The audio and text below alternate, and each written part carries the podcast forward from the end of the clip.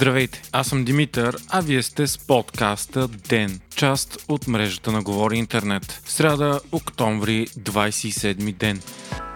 Конституционният съд взе решение по казуса с гражданството на Кирил Петков. Според съдиите, неговото назначение е било противоконституционно, защото по това време Петков все още е бил официално канадски гражданин. Това става въпреки, че той е подал нотариално заврено заявление за отказ от гражданство, което не може да не бъде неуважено от канадските власти, а след това идва само рутинна административна процедура, която го потвърждава в рамките на 6 месеца. Напомняме, че Петков е подал заявление за отказ от гражданство още през април, когато е научил, че ще бъде назначен за министър служебния кабинет. Официално обаче е продължил да бъде гражданин на Канада до 20 август. В решението си съда пише, че отговорността за попълване на декларацията с неверни данни е изцяло на Кирил Петков и президентът не е длъжен да проверява декларацията. С това решение на практика излиза, че назначението на Петков като финансов министр е било незаконно и той юридически въобще не е бил министър. Това позволява и да бъдат ефективно атакувани в съда всички негови актове, повечето от които в ущърп на предишните управляващи от ГЕРБ и ДПС,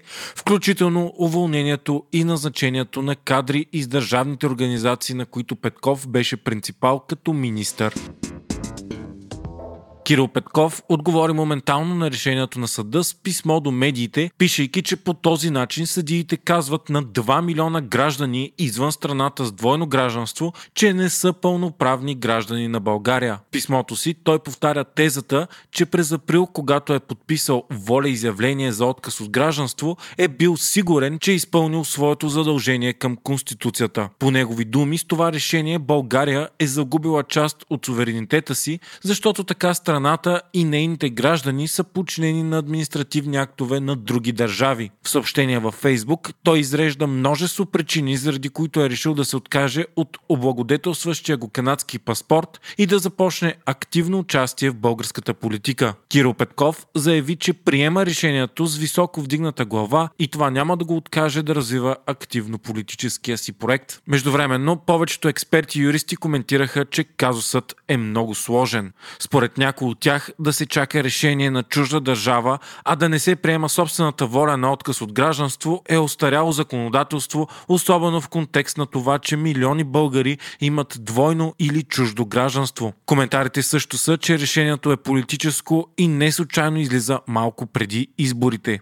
Конституционният съд бе сезиран от депутати от ГЕРБ, а враговете от статъквото веднага използваха решението за директна атака не само срещу Кирил Петков и очевидно застрашаващата ги партия Продължаваме промяната, но и срещу президента Румен Радев, който назначи Петков за министър. Без никакво очудване, почти моментално Бойко Борисов атакува Румен Радев, който е основна тема на бившия премьер в последните месеци. Според Борисов, Радев и юристите му са знаели, че указът за назначаване е бил незаконен и Радев е бил нагъл, искайки с писмо до Конституционния съд делото да бъде прекратено. Бившият коалиционен партньор на ГЕРБ, ВМРО пък, обяви, че ще атакува всички актове на Петков като министър в съда. Атанас Герджиков от своя страна поиска обяснение от противника си за предстоящите избори Румен Радев и заяви, че е недопустимо президента да нарушава Конституцията стана ясно, че САЩ обмислят да включат България в програма, която да позволи да посещаваме и оставаме на територията на Америка безвизово в рамките на 90 дни. Това съобщи министрът на вътрешната сигурност Алехандро Майоркас. Решението за въвеждане на безвизово пътуване се обмисля за още три страни – Румъния, Кипър и Израел. Последната държава, включена в програмата, беше Харватия през септември тази година. Според Американската асоциация за пътуванията, решение за безвизово пътуване, което въжи най-вече за туризъм и бизнес пътувания, ще влее 100 милиона долара в економиката на САЩ.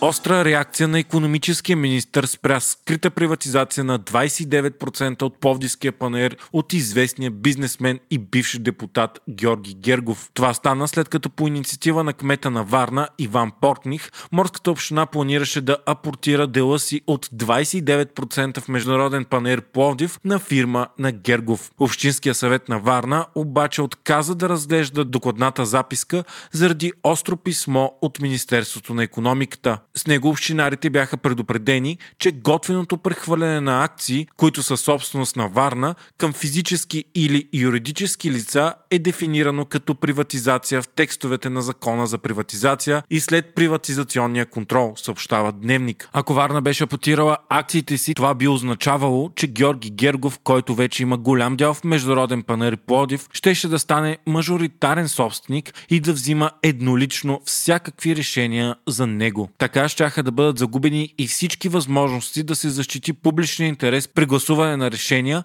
както от страна на държавата, така и на община Варна. Община Пловдив държи малко на 20% от акциите, а Гергов 50% от общия капитал на дружеството, който е в размер на 178 милиона лева. Писмото си економическия министр припомни на кмета Иван Портних, че не е изпълнил решението на Общинския съвет на Варна от 2 май 2017 година акциите да бъдат прехвърлени безвъзмезно на Министерството на економиката. Казусът с акциите започва още през 2016 година, когато с решение на Министерски съвет държавата решава да разпредели наличните си 49% акции между общините на Варна и Пловдив. Делът беше оценен тогава на 70 милиона лева. В този момент Общинския съвет на Варна, доминиран от ГЕРБ, взе решение да извърши скандална сделка и да купи 3 декара така наречената дупка в центъра на града, собственост на Георги Гергов на стойност 43 милиона лева. Дупката е изкопана още през 80-те години, когато е планирано там да има търговски център,